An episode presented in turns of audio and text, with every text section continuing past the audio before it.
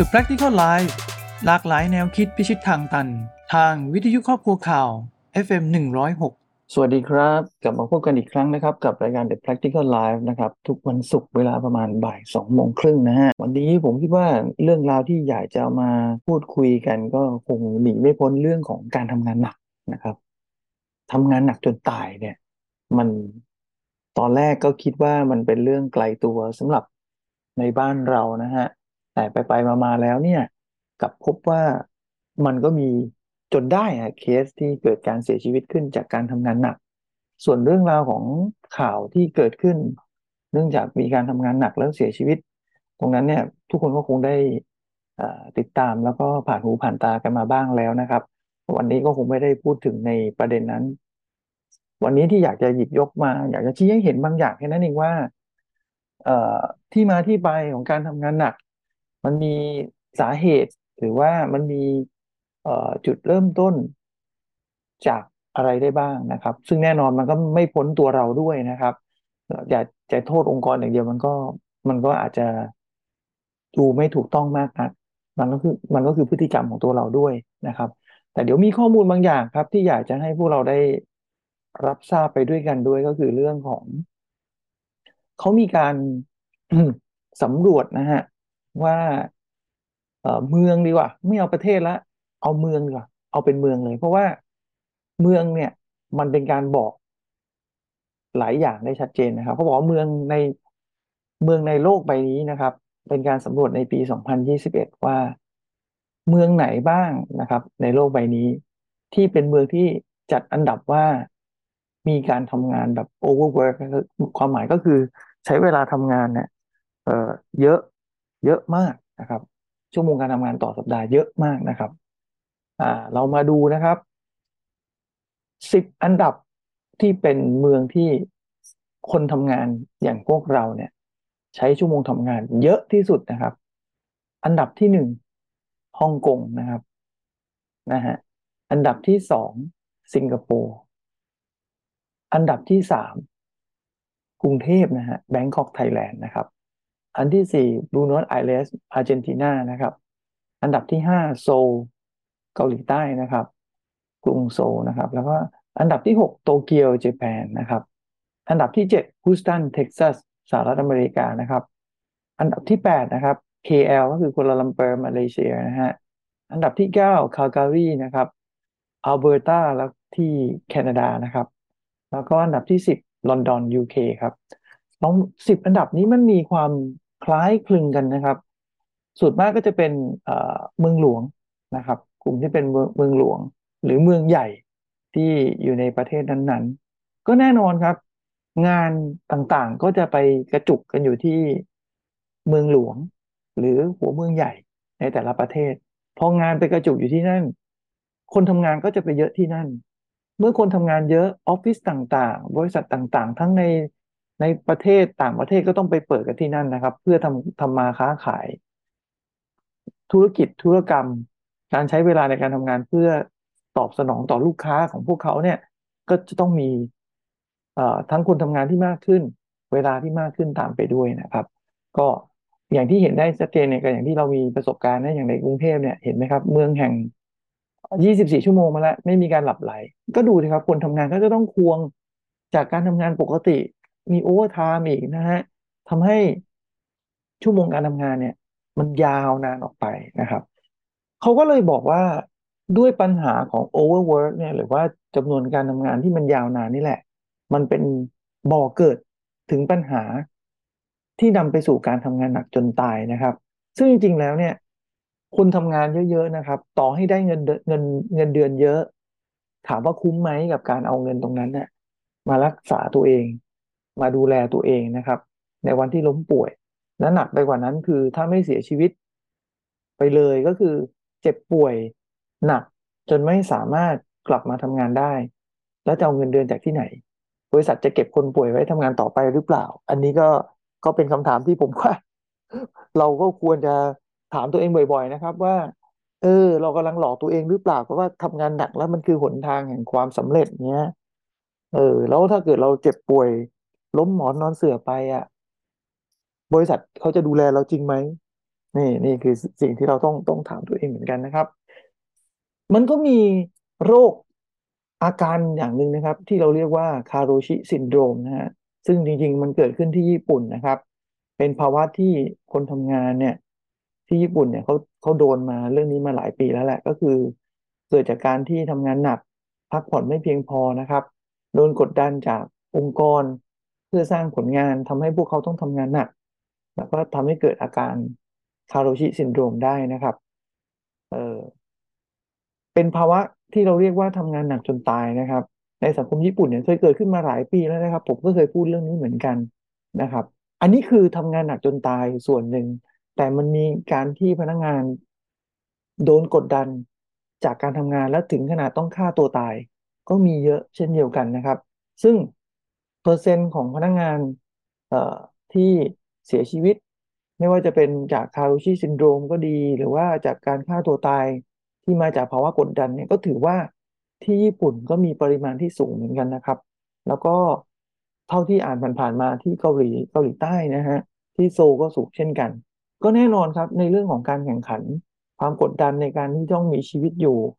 ความกดดันที่ต้องหารายได้ เพื่อนำไปสู่การเอาไป จุนเจือครอบครัวอย่างเงี้ย มันก็เลยเป็นที่มาที่ขับเคลื่อนเราว่าเราจำเป็นต้องยอมจำเป็นต้องฝืน ที่จะต้องทำงานหนักๆก็ได้นะฮะ อันนี้ก็เข้าใจนะเพราะทุกคนก็น่าจะอยู่ในสภาวะแบบนี้เหมือนกัน เรามีภาระ การที่เราต้องอดทนทำงานเนี่ย มันเป็นเรื่องที่จำเป็นนะครับ แล้วก็บางทีอดทนมากโดนกดดันมาก เราดันไม่มีวิธีในการบริหารจัดการความเครียดเนี่ย ความเครียดเหล่านั้นมันก็สะสมแล้วก็อาจจะทำให้เราเนี่ยเป็นโรคแล้วก็เสียชีวิตได้ในท้ายที่สุดนะครับเขาเลยบอกว่า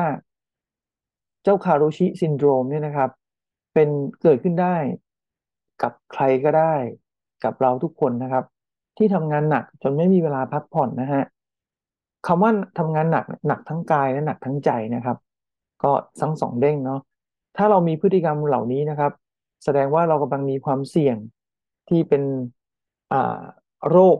บ้างานเกินขนาด หรือว่าเสี่ยงที่จะมีอาการคารุชิซินโดรมนะครับหนึ่ง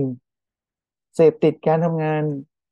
ต่อเนื่องนะครับ เป็นระยะเวลานานๆ ซึ่งบางทีบริษัทก็คงไม่ได้บีบว่า เออ เราจะต้องทำงานหามรุ่งหามค่ำแต่ปัญหาอย่างที่บอกตั้งแต่ตอนต้นรายการก็คือ อาจจะมาจากนิสัยส่วนตัวของเราที่เรา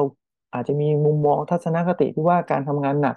เท่ากับความสำเร็จก็ได้นะครับ แล้วก็กดดันตัวเองด้วยกันให้เวลาทั้งหมดหมดไปกับการทำงานนะครับ อันนี้ก็ก็แสดงเห็นว่าเราอาจจะไม่ได้ work smart นะ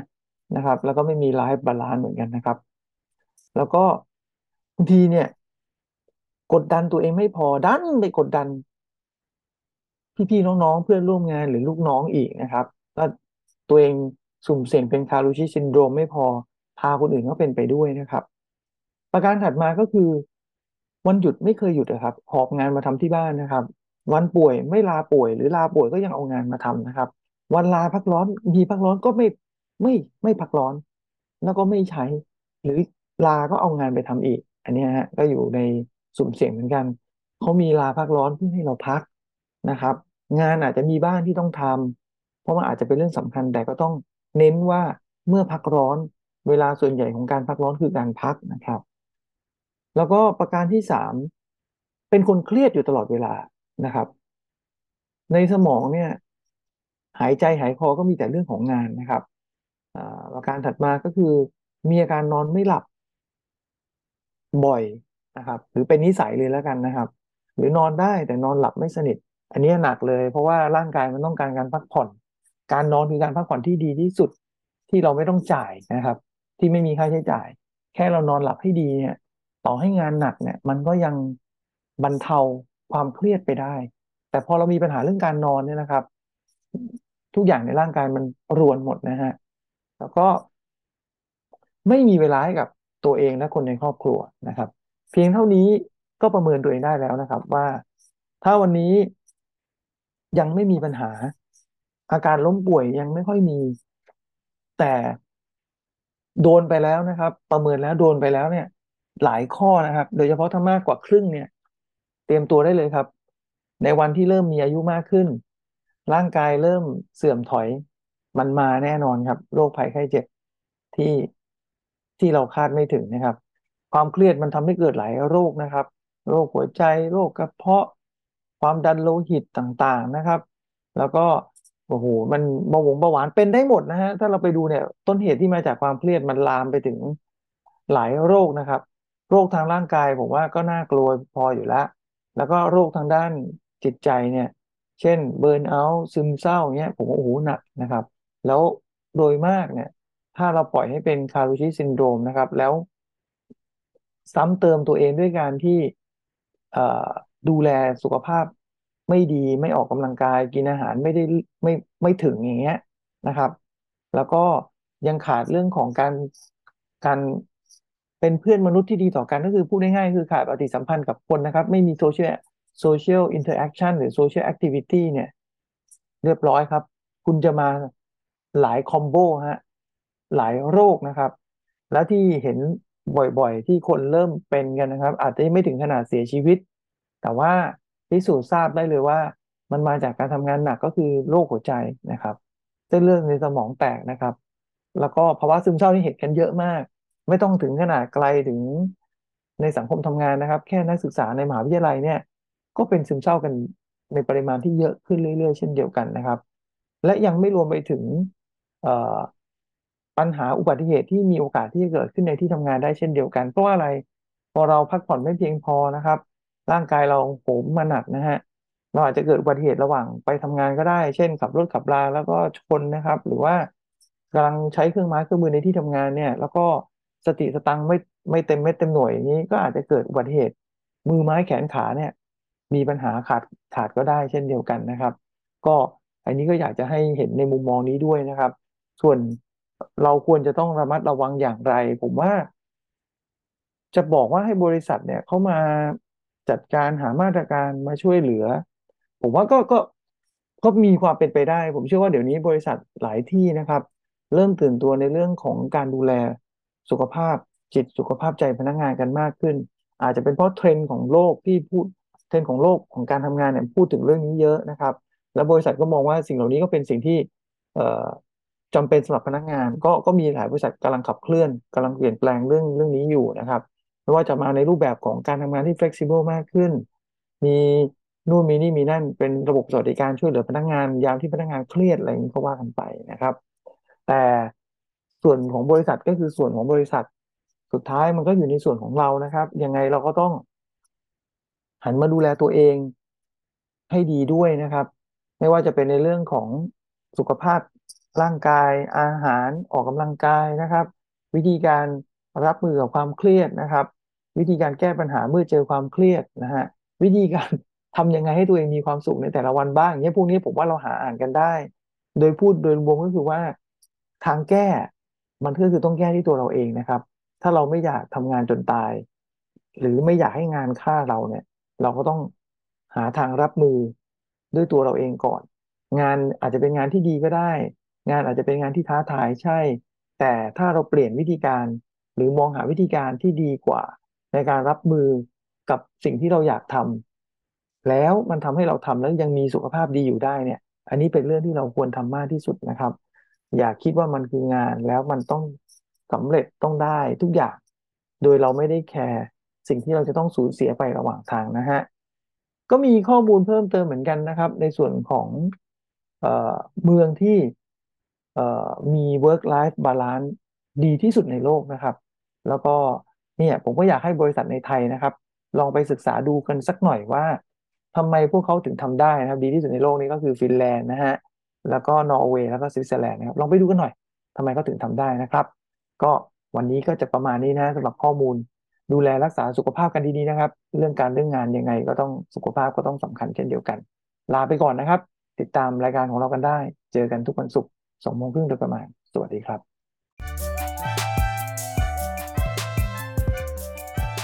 The Practical Life หลากหลายแนวคิดพิชิตทางตัน ทางวิทยุครอบครัวข่าว FM 106